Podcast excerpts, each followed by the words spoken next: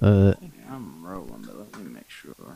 ooh, Me adjust my thing, make sure it's plugged in. I'm sorry I'm late, but I swear to God, it, something fucking happens every goddamn week now. Right before we record, I'm dragging ass. whatever happened to the big fraternity? Whatever happened to titties on TV? What? wh- Whatever happened to the Branch Davidians? we we watched the government kill dozens of them live on TV.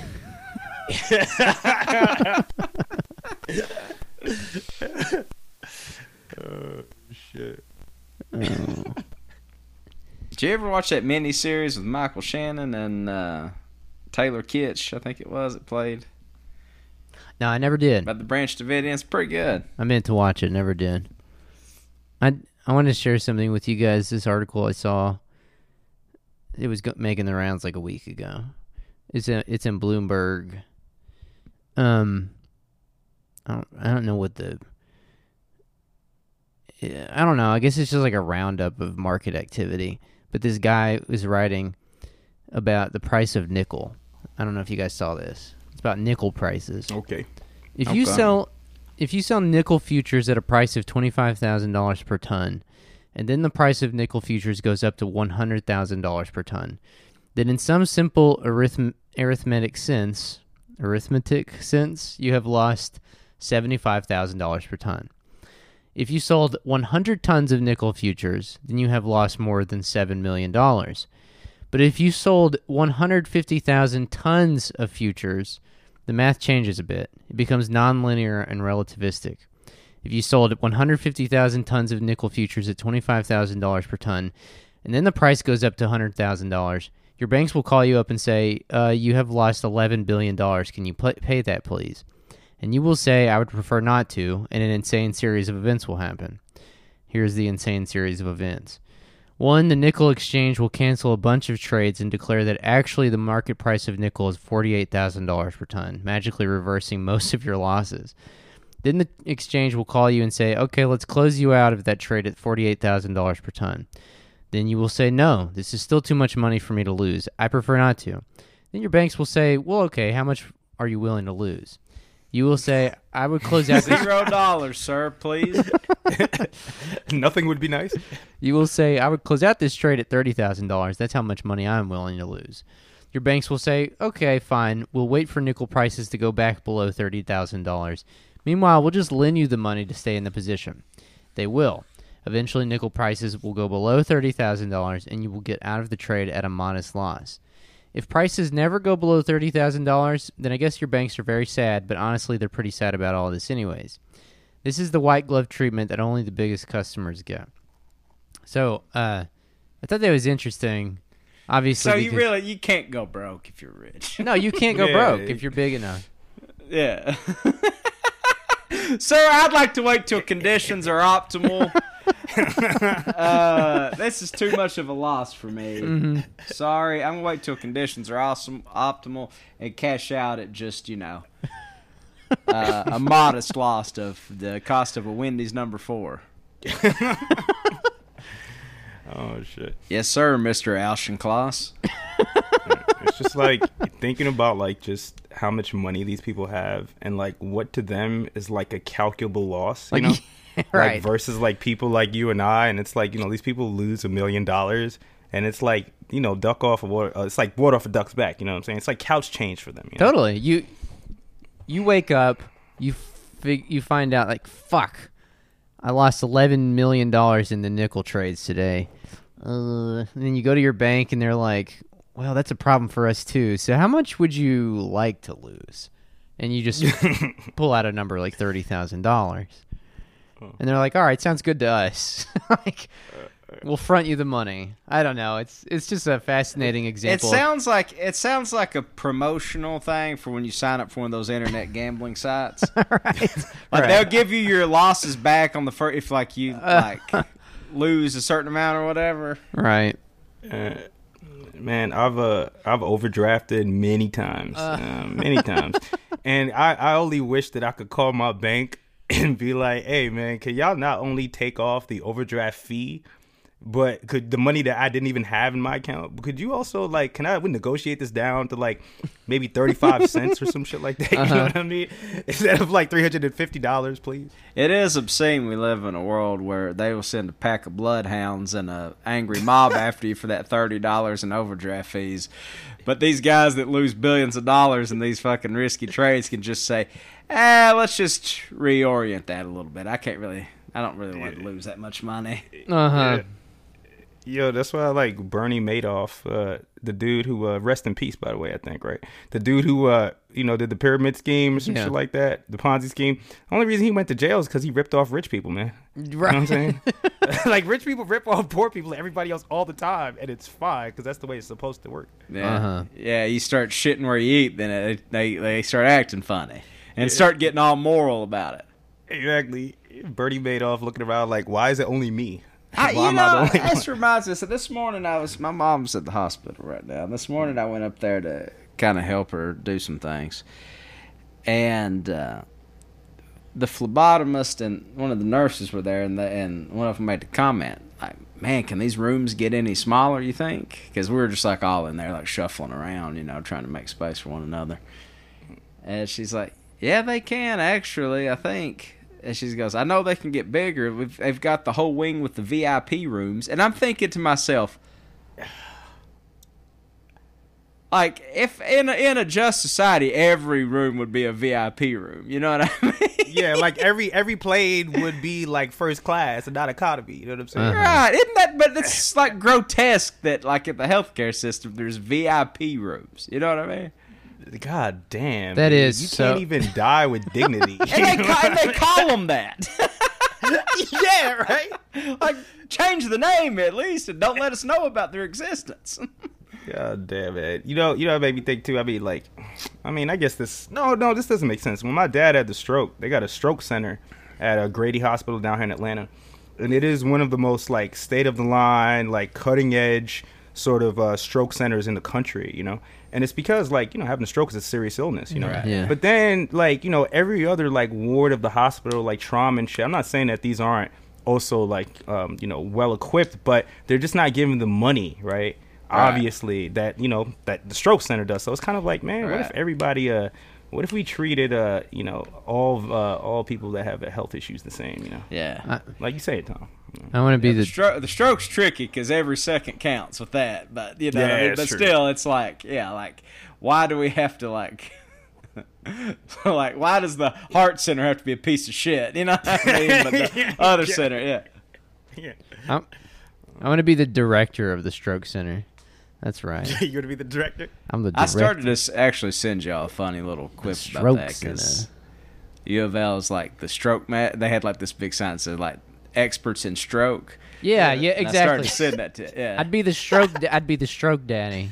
If I was the executive You'd the director of the daddy? stroke center, I'd be. The, I'd make them all call me stroke daddy. Yeah. I'd go apply for a job and that's I'm sorry, sir, you're grossly underqualified. Your stroke need a little work. Your man. stroke needs a little. You work. lip, you lip it there, man. You go. Uh, Um, back into it. Then. Well, let's see. Hot off the presses, we got Jim Harbaugh, Michigan's Jim Harbaugh. Never known how to say his last name, Harbaugh. Um, football coach? football coach, head football Harbaugh? coach, Harbaugh, hardball. Uh, he spoke at a uh, charity dinner over the weekend. He spoke out in support of the anti-abortion movement. Um, I like, I really loved his comments. I just wanted to read them. Um, uh, speaking at a fundraiser hosted by Plymouth Right to Life. I really like that name, Plymouth. It's like the implication that is it like the Plymouth Rock, like this nation was founded on the right to life. it's like this nation that was famously genocidal. It was founded on, yeah, pro-life, definitely. Pro life, yeah. Making sure that people live as long as possible and as well as possible. Oh, it's the American dream, dog. Yeah. Right, like the nation where we had to genocide lots of people to make it happen. Uh, You gotta break it. The only gotta- nation in the world grandstanding about, grandstanding about like life, pro life. Yeah, Uh, England, I suppose, to, but for different reasons. he said, "In God's plan, each unborn human truly has a future filled with potential, talent, dreams, and love. I have living proof. This is the statement that I don't understand. It's it's like a philosophical impossibility. I have living proof in my family, my children. It's like Steve King saying that he imagined himself as an As, abort a, as an unborn baby, as As- an abort, aborted baby. as an aborted baby. And then I decided. so wait, so Jim Harbaugh said that. Wait, This so is what wait, this is what he said. Sorry, I didn't finish the quote. Because he had kids, that's proof abortion's wrong. I guess so. because he did something that literally is our only purpose here, like biologically speaking. I think because I love my children, abortion is wrong. he said, Yeah. "I have living proof in my family, my children, and the many thousands that I've coached that the unborn are amazing gifts from God to make this world a better place. To me, the right He's right. So abortion should be good. it makes you're right. It's like, so are you saying it's good? you wish your kids got aborted? like fuck them kids. It's a, it's an underhanded insult to his own fucking progeny." And all and all the all the pee wee coaches and shit. But No. like he he, t- he attempted to do like a kind of political, uh, I don't know, like pithy saying because this is what he's Jiu-jitsu, yeah. he said to me. The right choice is to have the courage to let the unborn be born. Uh, so yeah, So let, let let yourself. You have the courage to allow the state to force you to have a child. Mhm. Word, yeah, okay. yeah, yeah, Hell yeah. definitely. It's funny. It's like yeah, like all babies should be born, but like when they get to be adults, they go all Darwinian. You know what I mean? It's like, well, now you got sink or swim, pal. yeah, what Yeah. what was he trying? Yeah, we don't we don't care after you born, but Right. you know. Yeah, like what the fuck was he trying to say there? That's a very weird statement. I've living I have living proof in my family, children, and the many thousands that I've coached that the unborn are amazing gifts from God to make this world a better place.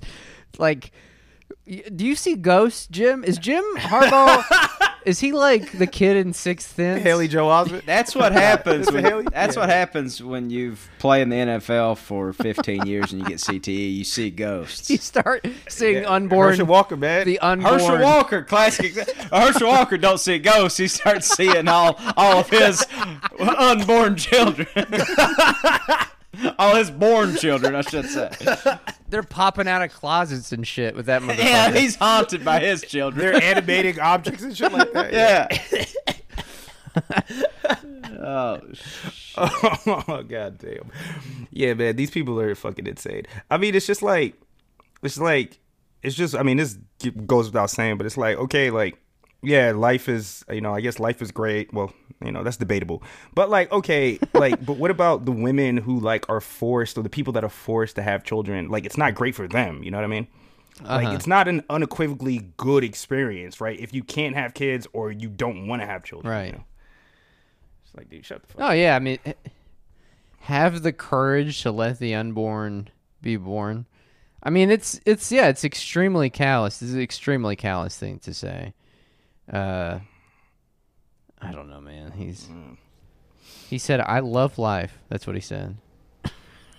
Yeah, motherfucker, that makes one of us.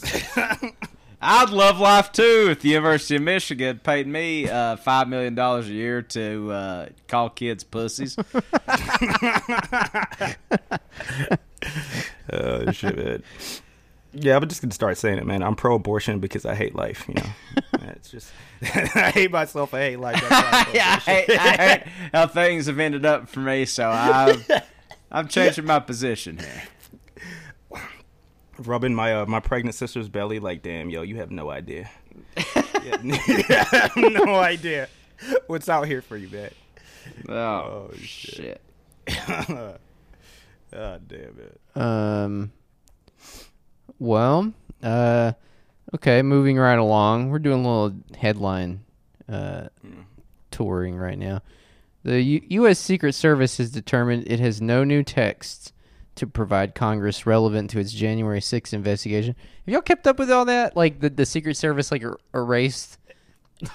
Yeah, I saw that, that they erased text messages. I saw that, but I didn't really pay attention to it because I was like, I read the headline. I was like, of course, I don't need to read any deeper into this. That makes perfect sense that they would do that. But so what's what's the deal now? I guess like the committee had requested this this these text messages between the Secret Sure. Service, and they erased them. I don't know when, at what point. I- Which The day of. I didn't know that that was possible. I thought that like even if you deleted them off your phone and your homies uh-huh. deleted it off their phone, it still was saved somewhere, right? Like I was led to believe yeah. that nothing, i- unless it's like a phone conversation on an unbugged phone. Yeah. That's my paranoia uh, Yeah. belief in this. But hell, I do. Hmm? Well, it's like we hmm? were talking about. Go ahead, go ahead, Tom. No, no, no. No, I was just saying, it's like talking about like there are different rules for rich people. Like there's different rules for like the Secret Service. Uh-huh. You know, you know they'll be looking at our group chats. You know, hopefully not really, but Secret Service. Not. But as soon as we need to see theirs, they're like, "Nah, we deleted those." we don't got those, we deleted those. Secret Service is like the goofiest like law enforcement structure because they really only have like three jobs, and it's like to investigate counterfeiting, internet gambling. Oh yeah, and the president's security detail. Just Why like three the- why- incongruous jobs, you know. Well, I guess Why are the first two other not, two- but- Yeah, why are the first two even internet gambling? like what? yeah, I was investigated by the Secret Service for internet gambling once. Uh huh. Agent Josh. Fisher. I forgot about that. They like not. They like Lexington came to Field your front door. Yeah, I was in my underwear. I said, uh, I said, sir, I'll I'll go ahead and dress myself. He came in there. It was a wild thing, man. They fucking okay. So what they did was, I'll tell the abbreviated version, but basically they were questioning me and my cousin's internet gambling activity, and they made me go in my bedroom in the apartment and the guy said, "You got anywhere to be in the next little bit? Got to use the bathroom or anything?" I was like, "No." He goes, "Okay," and he turned my TV up in my in my bedroom up to where I couldn't hear what they were saying, and he stuck a towel under my door. What? These two strange men in, in suits did this, and This they is went- terrifying. they went and interrogated my cousin, and then he came back and just let me out. Then like they brought me in there, and they didn't they didn't even do anything for Adam. I guess they got what they wanted or whatever, or, or didn't get what they wanted. They asked me like one question about this guy from my childhood that I know that Terrence knows too. a Yeah. bit. that's all they asked me. Then they gave me their card and Did went you, away. Did you get the sense that they're honorable men? I mean, have you have you all heard about this? Uh, There's like this story about Secret Service agents getting bribed. I think they were assigned to Jill Biden, and they were bribed by these two men who like gave them free iPhones and all this shit. Yeah, like it, it it's it's like To not to not guard Joe Biden. like he's like, yo, dude, I just need you to walk away. He has like a very long duffel bag. I need you to walk away for like ten minutes, and I'll give you this free iPhone. These guys are like letting Jill Biden get domed for like a like a pair of iPod uh, or like what do you call it? AirPod Max for Obama Not- phones. not e- you remember Obama not even- phones? They're like giving him Obama phones. Yeah, They're giving him some random shit. They open up like a they get a sharper image like magazine mm. and like open it up to a random page. yeah, SkyMall. yeah, yeah. It's the thing you put on your desk that like is the pendulum. yeah. Yeah, I'll, the I'll have the the at-home pedicure machine just uh, in exchange. Just turn a blind eye when, when an active shooter turns the pistol on Joe Biden. Give this motherfucker a food processor, yo. Yeah. I'll let you dome the president for a Belgian waffle maker. Being interviewed years later on fucking 60 Minutes or some shit. Was it worth it? Yeah. Yeah, I got a George Foreman grill out of it. it I got a grill. In, Can't ask for much in this country. in 2012, I had another dust up with the Secret Service. If you could believe it, I was uh, interning at the Clinton Foundation, and my boss gave me her lanyard and elevator pass to take some stuff up to like Bill Clinton's apartment that's on top of the place. which is like nobody was up there, you know, but they were getting ready because he was coming like the next day or later that day or something. You go up well, I guess he got, I guess he got there early because like mm. they were up there, but nobody was supposed to know that. Mm. So she she would give me like the pass to go up there all the time and just put shit like in his closet or whatever. Mm. So I went up there, and there was this Secret Service guy that was pacing in front of the elevator, and he put his hand on his hip, and I go, whoa, whoa, whoa, whoa, whoa! I'm just, whoa! And I'll never forget the last thing I would have saw before I died was a a big Arkansas Razorback mascot made out of Legos. Right before this guy just domed me. Blood splatters over on the mascot. Yeah, he goes, damn. bro. He goes, man. I didn't know anybody was supposed to be coming up here. I freaked out. I was like, what? the-" God damn, man. Oh shit. Oh man, you shared the same uh the same uh airspace air as uh Bill Clinton. That's interesting. I did. I, In the same room, man. I've breathed his. You I breathed the same air he breathed. Unfortunately. Yeah. Last week we talked about how bad, how I need to seek out one of those TV lawyers for all my exposure to various uh, weed killer chemicals over the years. You need to do the same for being exposed to. I need to. same. I need to seek out a number of clerics to. to Yeah, exercise. Yeah, those demons. yeah, yeah, your I need. A, I need a priest. yeah, your An exorcist. your Yeah. contamination is on a more cosmological, metaphysical level. Um. oh shit, man. All right, I'm moving on to the next thing here. This was sent to me by one Aaron Thorpe uh, and Oh, yeah. one Tom Sexton, actually, as well. t- yeah, this you morning. got it from both angles this morning. I got it from both angles, yeah. Um, nuclear power is racist, sexist, and ageist. So why do some progressives support it? Dog. Dog, I saw that this morning, man. I was like, yo, I never actually I read it. just put out the joint, man. It's like, I gotta pick that shit back up, man. that shit is. Well, it's funny you sent me that. It's it's actually fun. Nuclear to me seems pretty ist in general. I, I, you know, like the thing Yeah. about nuclear is it, it, uh, it kind of is one of, actually, just one of the handful of things that does not respect race, creed, color, gender, or anything. It- Exactly. you know, Exactly. one really one of the only things you can say that about. Yeah. It's not unique in that category. Now that I'm right, now that I'm reading it, I see where they're going. But yeah, you're right. It's not unique by any metric. Uh, but it did. It's funny that you sent me that today because I had to go get my oil change this morning, and I was like sitting in the waiting lobby or whatever, and I was reading that like Mother Jones. Mother Jones r- wrote a long profile of Blake Masters um, which by the way has a YouTube clip of him rapping in college, which is really, really, really bad. Like I was a better white rapper than Blake Masters. still, still now, you still are. it's kind of what he. And that's as true today as it was then. um, but like this article, I mean, it's you know pretty good. Just gets in his relationship with Peter Thiel and uh, and about how like Blake Masters was like a libertarian in college and is now like a monarchist, uh, Thiel backed um, national conservative, basically. And but it had a fucking hilarious quote from Trump in it that I'd never heard before. So like they were at Mar-a-Lago.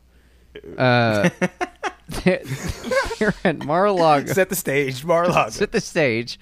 They're at Mar-a-Lago, and Blake Masters is like trying to get Trump's endorsement for the primary. The primary is still ongoing as of today. I think they vote like it's weird. The primary in Arizona for that race is in August. Um, but uh, so th- there's it's still in the primary. And at the time, this was like a month or two ago, Blake Masters was trying to get Trump's endorsement, and Trump hadn't given it yet. Um, but Just dangling it like a carrot. he was dangling it like a carrot. He did it. He did eventually give it. Um, do a backflip. uh, but like here, here he's like giving a speech at Mar-a-Lago, He says, and he's and he's like kind of, he's like, th- I think this is his pre-endorsement speech. He like gave a speech that hinted that he would endorse Masters, and then gave a later one. But anyways, he said, "You see what's happening to our country, which is frankly going to hell. We've never experienced anything like it. It's also the most dangerous time in the history of our country because the N word." That's the word nuclear is being used all over the place.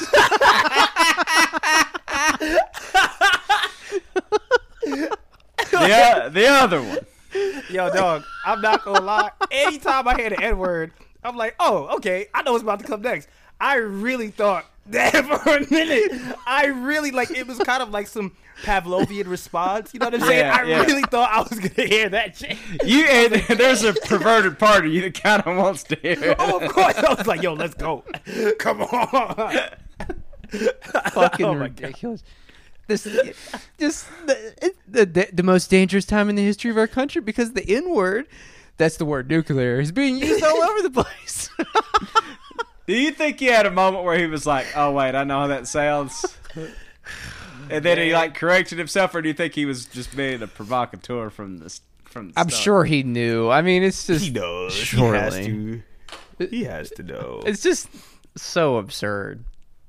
I mean, it's just absurd that you could say. I mean, yeah, he has to know. He has to know. He's just an inflammatory individual, man. So I mean, I, I could I could totally see him saying that while being aware that uh, uh nuclear is not the N word that most people think of when they hear the N word. It's like this other guy, this C dude on CNN, one of these fucking um State Department analysts or some shit like that. Who is like um the N word uh NATO or some shit like that, you know? He's talking about like the fucking Ukrainian war, you know what I'm saying? It's like, dude, come on. That, that, that is that's uh, you you're right. Like I think what it is is they're pissed off that they can't say it anymore. And so Yeah. like they're they keep playing with that new paradigm w- with you know the fact that that phrasing of it is so widely used now. And Yeah. so like they're intentionally it's like a dog whistle, you know what I'm saying? It's but it's like Yes. Yes. I don't know. It's uh they're like they're like it's they know it's like they can't say it anymore and they're like playfully like i don't know man. I don't know how much of it is conscious or not but uh-huh. it's like play like it has to be subconscious in a way right? Because it's like playfully doing it you know? Yeah, because i see this shit all the time where like you know white people just like itching to say the word and it's like dude like i'm not gonna give you the pass. Also why do you want to say it? What the fuck is wrong with looking you yo? at you like that. Yeah, like, hey, like yo but like, hey, bro. You know, hey, just me and you, and it's just me and you in here tonight. You know, it's just me and you. We good, just me and you. know you. one of the good ones, Just right? me and you and the birds. You know, it's tonight the night. just me and you with this blunt man you know Yeah. You know, sometimes you rap, you rapping, and you just, you know, you slip up, man. It's fine. You know, rapping along and fuck up. Tonight, the night. Oh shit. Oh my fucking god. Oh, that one killed me, man. God damn, that one killed me. That's hilarious. That's I missed that nuclear. I Nu- miss that, that yeah, that's nuclear for those of you in the back. Um, Oh shit, that got me. um, okay, so for the remainder of this episode, I wanted to read from this article that was in Vice. And I have to commend the journalist who went and reported this story. I don't know how he did it. Uh, I myself could not have done that uh, without losing my mind or without strapping some C4 like um like uh what's his name in First Reformed um, you know what I'm talking about uh Ethan Hawke um but oh, first reform. First Reformed yeah Oh. sorry sorry to give away the sorry to spoil anything Spoiler, spoiler alert. um, but uh, this is in Vice. The article is called "Among the Landlords." Three days in St. Louis with 200 landlords at the 21st annual MrLandlord.com National Landlord Convention. um, oh man, where's that at again? We need to, we need to send some, uh, send some goodies, man. yes, yes, yeah. I, I mean, honestly, I was shocked as I was reading this, and I was reading all the comments from all the landlords. I was like, "Do they know we're reading this? Do they know that like we know that they hold a conference where they say stuff like this every year?" Like, Yeah. I mean, I didn't know before this article, but I do now. Uh, Uh, Hey Norton, I know that you know that I know that you hold a conference where you all say things like this. Um, okay, it's kind of long, so I'll be skipping around a little bit. But halfway through the first day of the 21st annual MrLandlord.com National Landlord Convention, a conference in St. Louis where landlords gather to trade secrets, commiserate, and sell each other information. The landlords Wait, give can I out. just say trade secrets? Trade Read How to further exploit and impoverish people. That's just fucking. Uh, oh yeah, yeah. Oh boy. Um, and they will get to some of the secrets in this article. Um, the landlords gave out two checks with great fanfare. Jeffrey Taylor, Mr. Landlord himself, brought a struggling tenant to the front, quote unquote, struggling tenant to the front of the room and handed him a check for $300. A $300 check. We wanted to let you uh, know that is his rent though. I bet. Do what? I said, how much is his rent though? I bet. Oh, uh, yeah, three. sure his rent is three Probably hundred dollars. Three times that.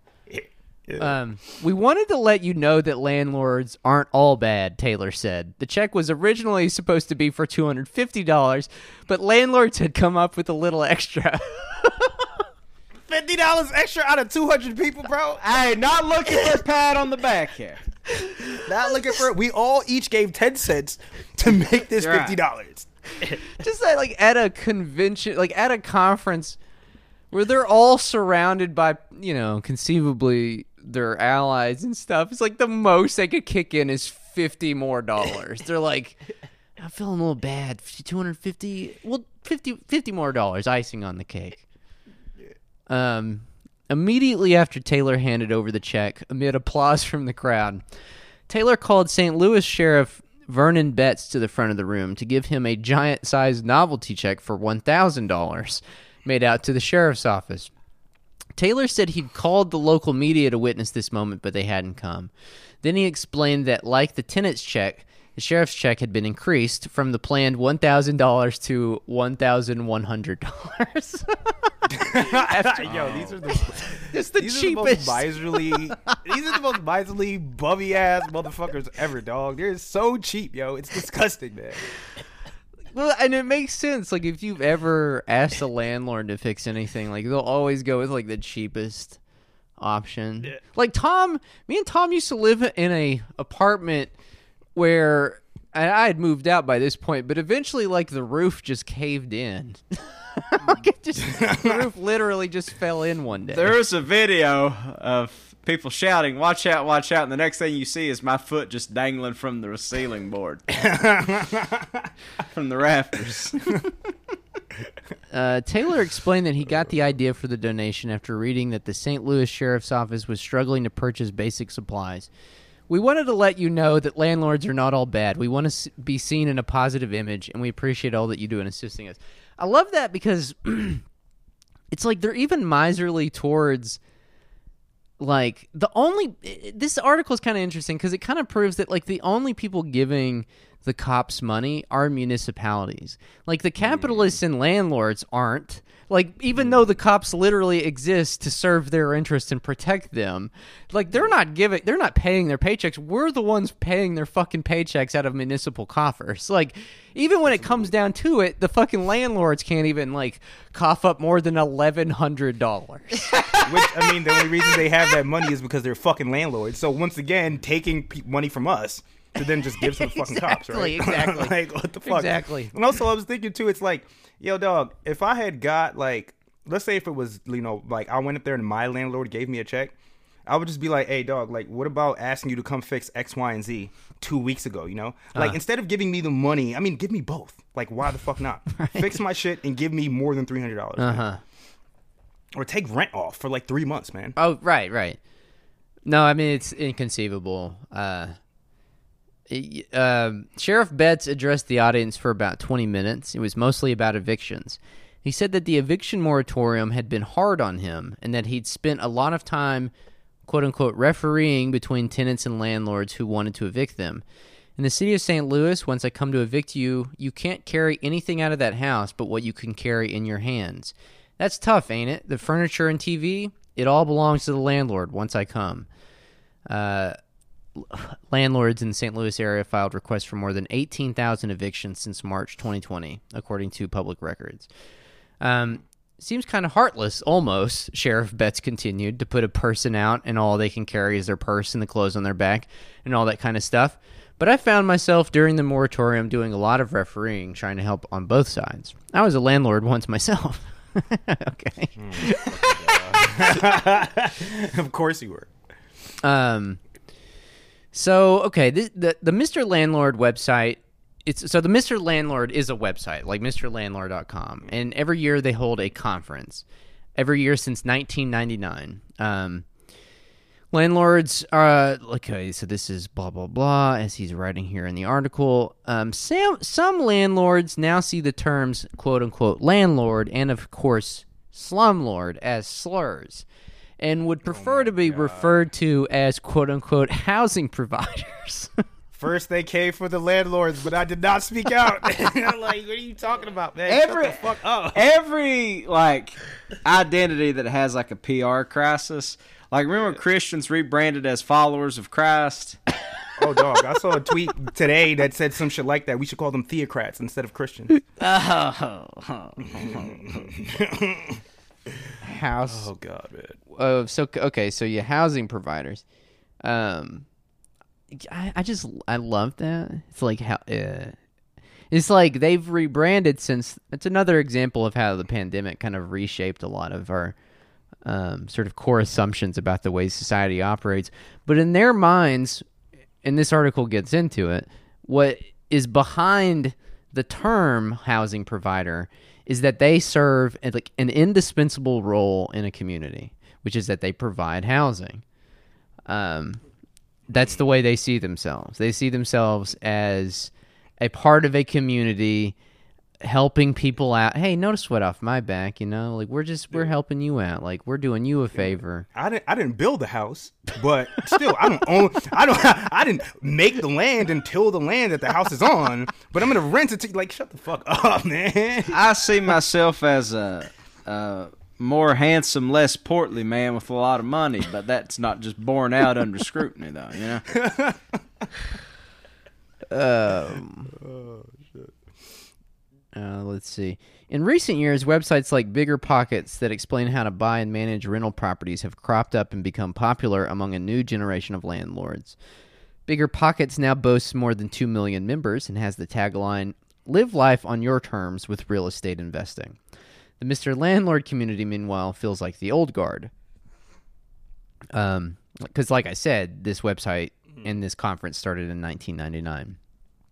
Um, so um, okay, we're talking about let's see, facing a declining empire, rising prices, and an uncertain future. The landlord instinctively understands the new American dream: get rich enough to buy your way out of capitalist wage systems. Everything has gotten more expensive. Inflation and corporate greed have driven up the cost of living for everyone. Rent, which always goes up, is creeping up to what landlords call market rates. Entire elections are being run on platforms related to homelessness and housing. The landlords who attended the conference are ready to move beyond COVID and its attendant moratoriums. The theme of this year's convention was, in fact, quote unquote, moving beyond COVID. They're ready to raise the rents and eager to get Ah, back. folks, it sounds like it's like okay, like life's back in the saddle, like everything's good again.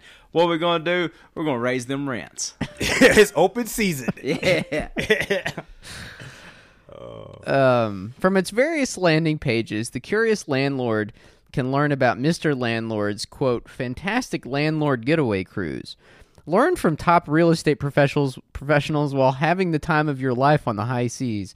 There's no better tax deduction available.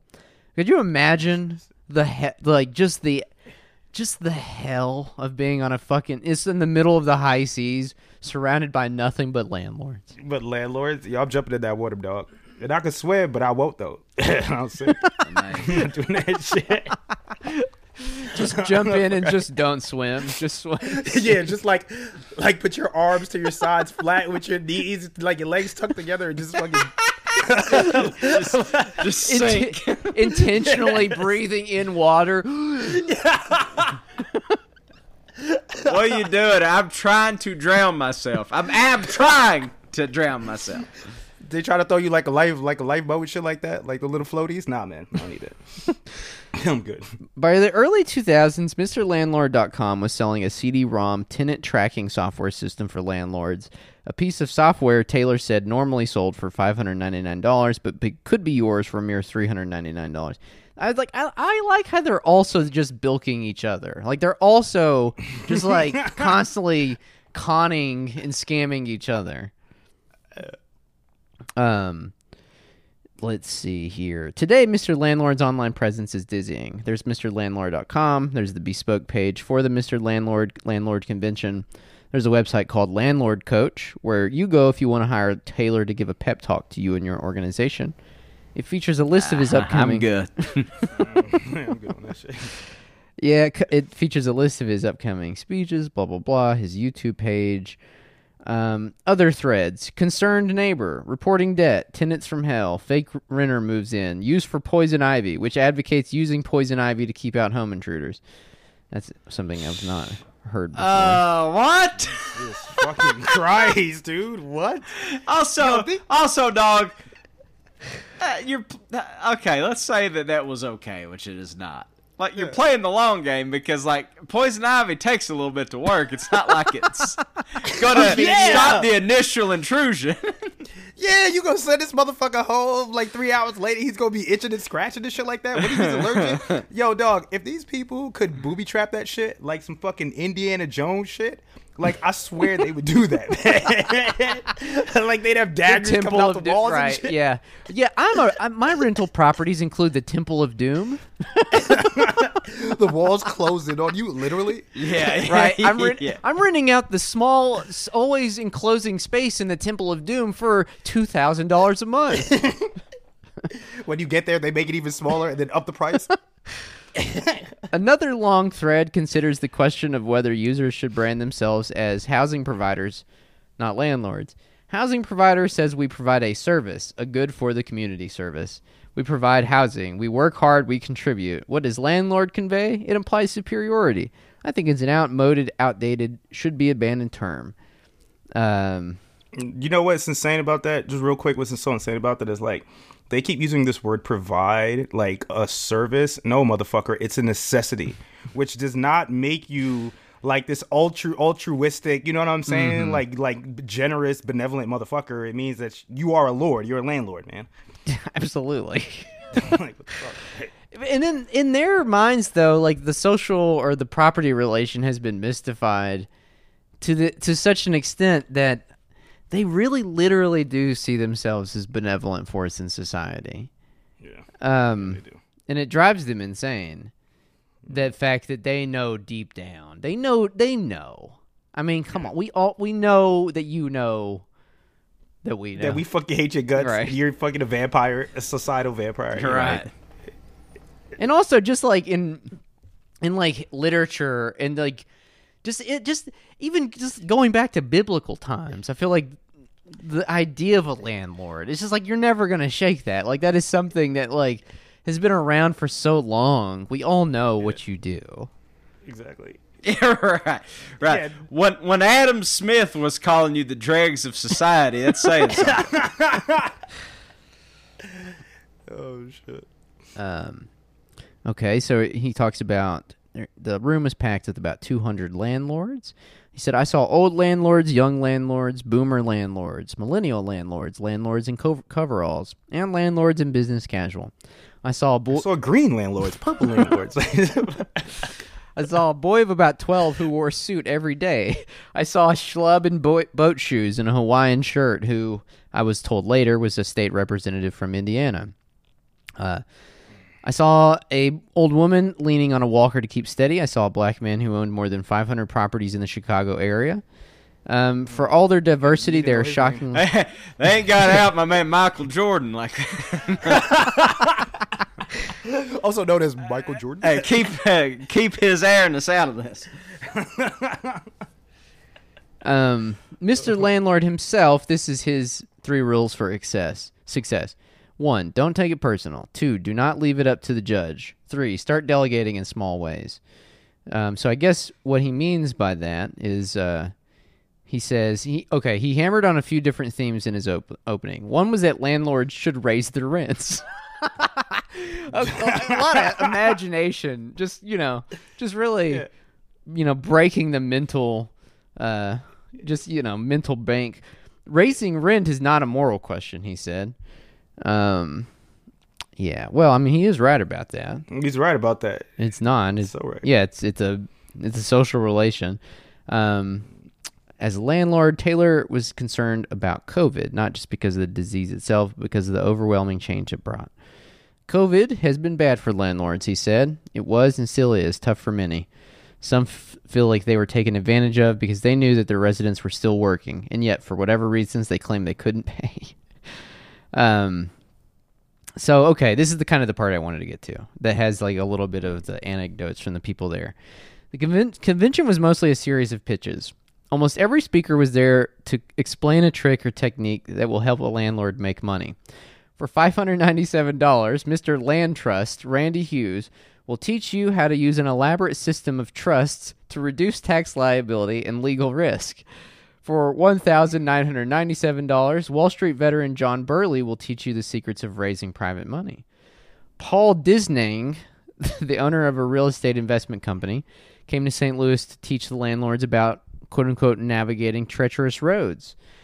Um, his seminar is about dealing with lead paint, criminal tenants, comfort animals, and sticky regulations in general. It's about the strange legal Christ. gray areas landlords must navigate. Do you run credit checks? Do you deny based on credit scores? Can you ask for social security numbers? What if someone tells you their pet alligator is a service animal? Can you deny people because they're on probation?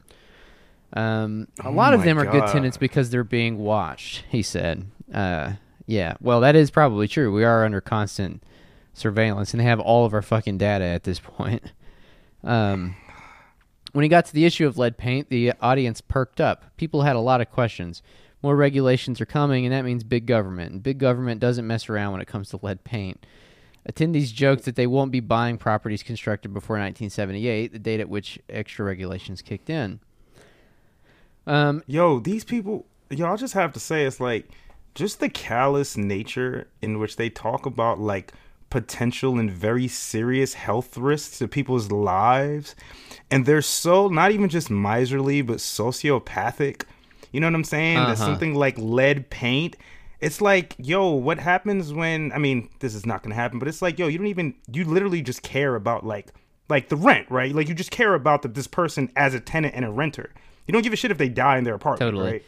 No, I mean you you see how like it it it forces them even if they are a good person or even if they if, if they see themselves that way or if members of their family or the friends of the community see themselves that way the imperatives of that relation require them to be callous and cruel at the end of the day. I mean, Exactly. It's not a moral. It's the same thing in the left, right? It's like some of these arguments are not just moral arguments for these people. That's all it is. That's like anything but a moral argument, right? Uh. like you said, Terrence, it's a social relation, right? it's just a function and a process, right? Yeah. This is the part that I thought was great. I was sitting next to Kevin Booze. I don't know how to say his last name. Bouse. B O U S E. I was sitting next to Kevin Bouse and his 19 year old son, a third generation landlord. Yo, what is this like? Some Ah, just the old family trade, parasitism. my daddy didn't do shit. My granddaddy didn't do shit. His granddaddy before him didn't do shit either. I mean, yeah, ninth generation parasite.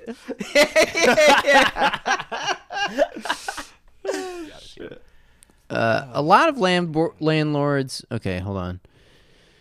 Um, blah blah blah. Disneying, meanwhile, droned on talking about the nationwide scourge of bed bugs. A landlord in the crowd, su- crowd suggested scheduling home visits with prospective tenants before they move in to make sure they aren't bringing bed bugs with them. How the fuck would you do that? You would have to like examine their whole body and like all their fucking personal items. Like it's Yeah, all their personal life preferences. Like, what if it's not even about bed bugs? What if you just see something that you don't like, you know? And you're like, nah, you can't rent to this person. exactly. I mean, a lot of renting. They put I posters on their wall or some shit, you know? I I feel like a lot of renting is already just that. Like you'll get denied for something, and they'll probably give you a false pretense, like, "Oh, uh, floorboard. I had to do extra work on it, but it was really just because your your credit score is like six ten or something. that would wouldn't that be funny? It's like they start like they keep your like credit report monitoring, and every time it goes down, they go like take something out of your place they rent you. Like, yeah, yeah. I don't know if we can have a toilet this month. You drop down to six eighty. Uh, Dog. If you're talking about, you know how you said terrorists like that, the CD-ROMs in the late '90s, which were like tenant surveillance. Yeah, Tom, it'd be hella crazy if like they could just have an app, like an Internet of Things, where all of this information is like channeled into this one source, where you could just like, and then they just raise your rent accordingly. You know what I mean? Well, Like if yeah. your like if your credit score dips, your rent goes up, which is also the stupidest goddamn thing in the world because it's like, like wait a second, like if I have bad credit, like shouldn't you try and be making my terms easier because you know I ain't gonna pay that shit back? Ex- exactly. I'm not gonna pay this shit back. Why are you making it harder? For me? yeah. a lot of this is fascinating because it's it's mostly about how landlords truly hate humans. Like they love houses and they hate humans. Like listen to this. Even each other. Yeah. Li- listen to this. During a presentation on taking nice photos for Zillow, a a set of photos of this house came up. Someone in the crowd yelled, "It would be perfect if you didn't put a residence in it." That- like they, they like so, so houses are not even It's like for these people. It's not Right. fit to live in. It's right. it's like nice they hate house. right. Like the house itself is fine. It's paradigmatic of like the way society should be until you put human beings in it. Like that. Like it's weird. It's like they hate themselves because they they have this relationship with the tenant, and ah, dude, it, uh, it's just a lot of psychology going on there. I guess. I mean, to be a landlord though, you kind of like have to not just hate yourself, but everyone else too, because the sort of I don't know the sort of social relation that constitute that is not one that's like there's always tension, right? The same way there's tension between the worker and the employer. There's always going to be tension between the landlord and the tenant. And like I just know like personally like, you know, like um family members my mom for example, it's just like dude, she has a headache every fucking time like her tenant is like pushing back about something or rent is late or something is like why the fuck would I want to uh, rent out a home for that you know just for that reason alone Right. man it's a fucking headache so of course you fucking hate people and hate yourself man Yeah. Also, another weird, another weird thing or theme that I keep teasing out from this article is how many kids are there and how they're like being, like, I don't know. I, I, social reproduction yes, yes, in the it's like they're brought into the yes the reproductive process of being a landlord. Like the kid who was Oh, wearing no. the suit and the 19 year old third generation landlord. But like, listen to this. Mm. Eric M. Woolwind. The names at this place are fucking Woolwind. At- attended with his wife Lila. They're realtors from Ohio. Their kids came with them. One wore a suit. Lila and Eric have co-authored a book. One of their kids has written two books on of his own. Listen to this. If I can do it, so can you. How I started buying real estate at age seven. dog. You know what? No i'm not even gonna say that. You know what? I'm not gonna say that. Whatever man. No, That's go for like- it. Go for it. hey man. You know how the Romanovs, man? Like we took all the money. Everybody like man woman child like i don't know man. Like dog. As again i've said on the podcast many times i have no shame saying it. My mom's a landlord uh, when one of the houses that because we had we bought two homes my parents bought two homes when they moved down here they were able to and apparently one of them also is in my name right yo my mom already knows that whenever she dies and that house gets passed to me i'm not gonna be a fucking landlord dude i'm not gonna want to do that Oh, shit. yeah. but that's the thing is that they want to read they of course they want to keep it like this wealth uh this wealth um um how can i say it i guess like accumulation within the family right? generational. Yeah, they want to keep it Generational, Right, yes. right. I mean, it, it makes sense because a house as an asset is a valuable asset, and it's it's. I mean, it's worth more money than just putting your money in the bank, or you know what I'm Mm-hmm. saying. So I mean, it, it makes sense. But like the ideological reproduction at work there is fascinating. Like the kid writing a book. If I can do it, so can you. How I started buying real estate at age seven. Like uh, when I was seven, when I was like a kid, my, I would like make like little sprinklers. Like I would get these like little like PVC pipes and and like these little sprinkler systems. They may have been about like two feet long, just like little tiny things. And like I would sell them for like twenty bucks around the neighborhood. And like, and I think like, or or you know, and maybe that's maybe that's like a step up from even the most rudimentary, which is like just selling lemonade. Like most normal kids just fucking sell lemonade. Like these kids, like their parents are like, nah, we're gonna buy you a house and you're gonna learn how to be a landlord and you're gonna. I mean, like, um, imagine if your fucking landlord was seven years old. like I said, Romanov, This, mo- man. this motherfucker over here, the Capri Sun, just sipping it all ominously. like showing up and like, hmm, a few months late now, Jeff. And then just like the little sucking noise on the Capri Sun. yeah. Yeah, he, he's sitting on your porch before you even get home. Save it, Jeff. I've heard it all. Oh my god, man. Oh shit. Also, too, like, I mean, like, at seven years old, like, motherfuckers are supposed to be like building tree houses, not like you know what I'm saying, buying actual homes. You know. Listen, I'm just going to tell you right now. If I ever rent off a seven-year-old, I'm going to kill that child. if I'm like a man in his 40s and I'm so fucking destitute, I'm renting off a fucking seven-year-old. I'm going to throw that motherfucker down a well. Okay, make that motherfucker call for Lassie. just taking, yeah, just taking a break in between like the Teletubbies or Barney or whatever to fuck to fuck you. Just like Harass the shit out of right. people. Um, during a presentation by Mike Warren, the most terrifying of the presenters, Eric cracked a joke about his bad tenants spending all their money on Marlboros and Budweisers. Um, Man, there's nobody that hates cigarettes and beer like a landlord. true. Yo, for real. That's so true, Tom. Like they hate they like if you're drinking it and smoking or whatever, they think that that's a huge waste of money. And if you're doing it on their property, they get real, yeah, it real attracts weird the, about it too. it attracts the wrong element. Yeah, right. That's that- right. That's so true. Because when I lived in Brooklyn at this apartment with my friends, the landlord he would see us smoking outside sometimes, and always like have an attitude about it. It's like, dude, I'm outside. You know what I'm saying? Just Yeah. because I'm smoking doesn't mean I'm gonna go smoke inside, even though we did a couple times. we did a couple times. Cause fuck that guy. Oh, I ain't getting my deposit back. Okay, let me let me stain your walls. let me stain permanently. them fucking walls real quick. um war d- dude i'll never forget that reminds me i'll never forget when i was when i lived in austin uh, this is probably like a year after i graduated college and like i had moved in with this guy he was he was probably probably like 20 years old I, at the time i was like 23 or something like so i'd like i'd been renting for a long time since i was like 18 and it was his first it was the first time he had ever rented and i remember when we were moving out he was like yeah man like I was like, yeah, I keep calling them like the landlords. I've been calling them like you know about to get our deposit back and everything. He's like, but I don't know. I mean, uh, he's like, but you know, uh, he's like, I'll, I'll just keep calling them. I'm sure they'll answer something like that. And I was like, dude, dude you're you're not getting that money back. I was like, I was like, I was like, I wrote that money off a long time ago, man. bro, bro. Yeah, I've never got a deposit back, dude. yeah. It's like going to the car dealership. When you sign papers, you've lost. Like, I hate to to you, bro. That's just the tax for not being able to own a home. right? Like, yes, it's yeah. You you, it's like an extra month's rent. You're right, Tom. You're it's a it's a tax for not being able to. Oh. It's punishment. yeah, right. Um. Okay, hold on. Okay, so this guy, Mike Warren, Warren had been talking about the eviction moratorium. I don't think that was fair, he said. I understand helping people in need, but shouldn't that money have been paid to landlords specifically?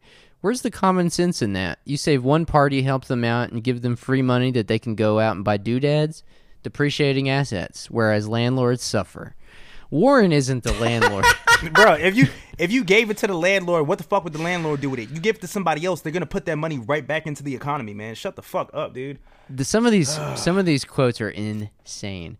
Warren isn't a landlord. He's another kind of middleman. When a landlord has a court levied debt he can't collect, called a judgment, Warren buys it from the landlord for pennies on the dollar.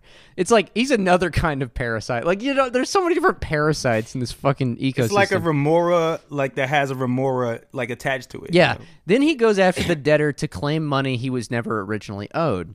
Warren informed the crowd that pets are personal property and that you can, if you'd like, repossess them from people you owe who owe you money. Even the landlords groaned at this. That's brutal, a woman next to me said. Um, Yeah, let let you go try to uh, repossess a pit bull or some shit. I wish I wish you would fucking would try, dog. yeah, seriously, yeah, yeah, like, it, yeah, yeah, yeah. Just try it. Be my guest. Just Like bites his fucking hand growling. off. Yeah. yeah, he bites his fucking hand off. Yo, yeah. As a housing provider, we're providing a very valuable community service, uh, this woman said. If we weren't there, they would be under a bridge. And that's what the cities don't see. They just think that we're raking in the money. They don't see that you have taxes and insurance to pay. They don't see all the nitty gritty. I love that. I love that. If we weren't there, they would be Okay, under okay, a bridge. Okay, okay. Let me just say this though, okay? So it's like, okay, sure, like somebody owns a house and they like rent that house out to you or whatever. But like the, that, these motherfuckers are not doing that. These motherfuckers are accumulating properties that they tons of properties they know they're going to have to pay taxes on going into it. You know what I mean? Yeah, like yeah, Oh, yeah. exactly. Yeah, exactly. You can't be like, you can't be like, well, all these problems, like, motherfucker, you knew that shit, or you should have known that shit before you fucking bought the properties, right? right. He's man, Uh, it's so disingenuous, man. It, this is yeah. It's uh, this is the biggest lesson of the eviction moratorium and COVID. The government can use its power to upend your world. So the scary thing for landlords is if they can do it with this, what else might come around that they say, hey. This is a quote from one of the landlords. Hey, this is a situation where the government has to step in and change the rules. For that reason, many landlords have gotten out of the business. And then the writer says, It's hard for me to even process what this means. That suddenly a bunch of people whose mortgages are being paid for them by renters will suddenly leave the business and everyone will become homeless. Only then will we realize the benevolence of these housing providers. But the theory of housing underlying the other beliefs of the housing providers points in an odd way to something that could be viewed as inspiring. What he's saying is that, like, regulations it- what it proves is that like government and regulations when used properly can intervene in this process and guarantee a living fucking situation for people. Mm-hmm. But no i, I just yeah no I, that logic kill just drives me insane. If we weren't around everybody would be homeless. Yeah. just like yeah, just I don't I mean it's just it just drives me fucking crazy. Just like the concept of a home right? I mean it's more than just like a structure but at, at the end of the day it is a structure like a roof over your head heat or you know in winter uh to uh, an escape from the heat in summer a place where you make your meals and like have fellowship with your loved ones. Like th- that that can be you know in its most elemental form i guess it can be done in a literal cave right it's just like the idea though that like landlords For are the necessary Spartan among us. yeah for the more Neanderthal. you wanna you wanna circumvent all this uh, all this mess? Just go live in a cave. go back, go back to tradition, man. it's interesting though it just it just gets at the idea that like they're they think that they see themselves as necessary for creating this commodity like they have a a very specific role in creating a value um, which they do in the system we live in but it doesn't have to be that way and covid proved that it doesn't have to be that way and they know it and that's why they're fucking assholes are tight um let's see. Okay, I'm gonna start wrapping things up here, but let's. I wanted to get to this one. Uh, this one. This landlord told me. Um, well, I don't know. Anyways, here, a pull quote is, um, "Oh God, I'm gonna have to boot Cancer Boy back down to twelve five. It's like it's a, it's it's just like a landlord telling a story about having to boot a a person with cancer from his uh, um, rental property. I mean, uh, yeah, these are They do a seminar about how to do the tough evictions. yeah, exactly. Cancer patients and those suffering from diabetes. So I mean, like this convention basically is like because you mentioned a quote earlier about the gray areas that landlords have to navigate. So I mean, this is just the convention for not only con men but like morally dubious and potentially like committers of crime, right? Like you know what I mean? Like these people are all colluding about ways to fuck people over who Uh. already. And this is the fucked up thing about the landlord position is like, dude, when you're looking at your tenant, somebody who is um, who needs something from you, right? Who is not empowered, and you're looking at them as if they're your enemy, Uh-huh. right? Or as if there's some kind of burden. That's just like completely fucked, man. Yeah. You know, but that's because of the social relation, like the, and class antagonism. That's the only way that they can look at tenants instead of human beings. Like you're inherently trying to fuck me over, even though you're giving me money. You're right. Right. There there's something inherent in that dynamic that forces them to view you as less than human. It's all over this article, whether it's like the person booting the person with cancer or if it's the person who said like, "Oh, that'd be a nice house if you remove the tenants from it." It's just like they can't see they cannot see their tenants as human. They have to be subhuman. Uh, Exactly. For that to for I mean for all kinds of reasons. The obviously the most obvious one is for that they, they can extract fucking surplus from them and they can use it as their own fucking income. Exactly. But it's also so like you know, ninety nine point nine percent of most of them, all of them can sleep at night, right? Uh, So yeah, they can exactly. sleep at night knowing the fact that like you know what I'm saying that they're lording over landlord. You are lording over somebody, right? You're Over a necessity that they need, right? Right, but it doesn't matter because they're subhuman. They drink they drink Exactly. Budweiser and smoke Sonoma Williams. exactly.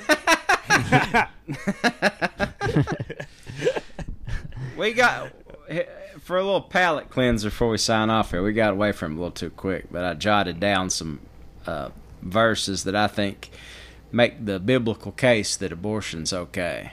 Oh, good. So I want to share this with Jim Harbaugh. This is from Ecclesiastes 4, verse 2 and 3. so I congratulated the dead who are already dead more than the living who are still living. But better off. But better off than both of them is the one who has never existed, who has never seen the evil actually that is done under the sun. I love Ecclesiastes and Proverbs because parts of it just sound like dispatches from the player haters ball. and then, of course, there's Job, who said uh, the the often quoted prophet Job, well, not prophet, but Job, on this uh, program. Afterward, this is uh, Job three one through nineteen. Afterward, Job opened his mouth and cursed the day of his birth, and Job said. Let the day perish on which I was to be born, and the night which said, A boy is conceived. so this man, this man not only cursed the day he was born, he cursed the day he was conceived. So that's for the life starts at conception freaks. no, it's like it's like I was saying earlier, man. Pro abortion because I hate life. Life sucks, man. Job, the the sixteenth verse of that same stanza says, "Or like a miscarriage which is discarded, I I would not be as infants that as an infant that never saw the light." Oh man. Jesus, man. Job ten and nineteen. This bastard's already got some real demons. I should have been as though I had never been carried from womb to tomb. so, and, and just one book of the Bible, my man says not only does conception should be, but also birth. You know, you know what you need to do, Tom. You know, even though like uh, uh, uh, the show fucking sucks, but you know that West Wing episode, the famous West Wing episode, where uh, President Bartlet uh, uh, pretty much owns that. Oh, um, yeah, yeah, that that, uh, yeah. yeah, yeah, that anti, that homophobic. Like, you need to do this with For Jim. Harbaugh. You know, what I'm saying? yeah, you need, exactly. That's what you need to do, man. Go to like uh, uh, uh, Republican conventions and shit like that. Go to a Michigan ball game. Go to a University of Michigan football yeah, game. I'm gonna go. to bed. I'm gonna cover myself in boils and sores and go to the Michigan ball game. oh, that I was never born, Coach. On the 50 yard line, right. Like as they're flipping the coin, you're the guy. Yeah, like you know those fuckers that always go for like abortion clinics and protest and do all that dumb shit. I'm just gonna mm. protest Michigan games dressed as the prophet Job and talking about how it was best I'd never been born. oh shit, man. Oh man. Oh boy. Well, I'd say that about covers it today, boys. Uh, Yep, yep. yeah, you you think so? Yeah, I mean, uh, slow news week. Yeah. Well, I feel like I feel like I always say slow slow news week, and meanwhile, like there's like a war going on. There's like the rising tide of the fascism. There's like a, a bunch of different shit, but slow week for me. uh, you right, right, right, right. Yeah, monkeypox I think is like uh becoming a thing. Actually, Which apparently you can get by just touching someone's clothes, from what I've man. read at least. I guess I don't know. Uh, yeah, def- stay safe out there, folks. Um, Hey Tom, Tom, what the Bible say about uh plagues, man, and pandemics and Oh, there's a lot of them. That's like a lot of that. Well, if it's funny you say touching somebody's clothes because What? in the Bible, the woman that was suffering from the issue of blood had to touch the hem of Jesus' garment in order to be made whole. Uh-huh. But what if Jesus instead would have given her monkeypox? Just hasten her trip to the grave. What does it say about the the N word Nazarene Nazar Nazarene. Nazarene? Nazarene. They're gonna start that's- preachers are gonna start throwing that out in church service. We all know the N word. No, not that one. Nazareth. Ty, when we were in Bible school as kids, used to fuck with people. He would say, "I'll give her something that's eight inches long and black," and everybody would go. He would go, "The Bible, "The Bible, the Bible, of course, the Bible. He'd say, "Yeah, I'd let her ride, all right." The church bus. oh shit, dude. Oh man! All right. Well, thanks for listening in this week. Uh, if you'd like to go support us and get more content, you can do that at www.patreon.com slash Trillbilly Workers Party. Uh, there's a lot. There's like two. There's over 200 motherfucking episodes over there. So um, Hell yes. that's a pretty a good. robust back catalog, if Yeah. ever there were one. That's a pretty good deal for five dollars, if you ask me. That's yeah, pretty. But that's a lot of content. Uh, so uh, go go sign up at Patreon, and um, if you do, we will see you on Sunday where we release an episode. And if you don't, we'll see you next week. Um, so stay tuned. Thanks for tuning in. We'll see you next time. Peace out. Hey.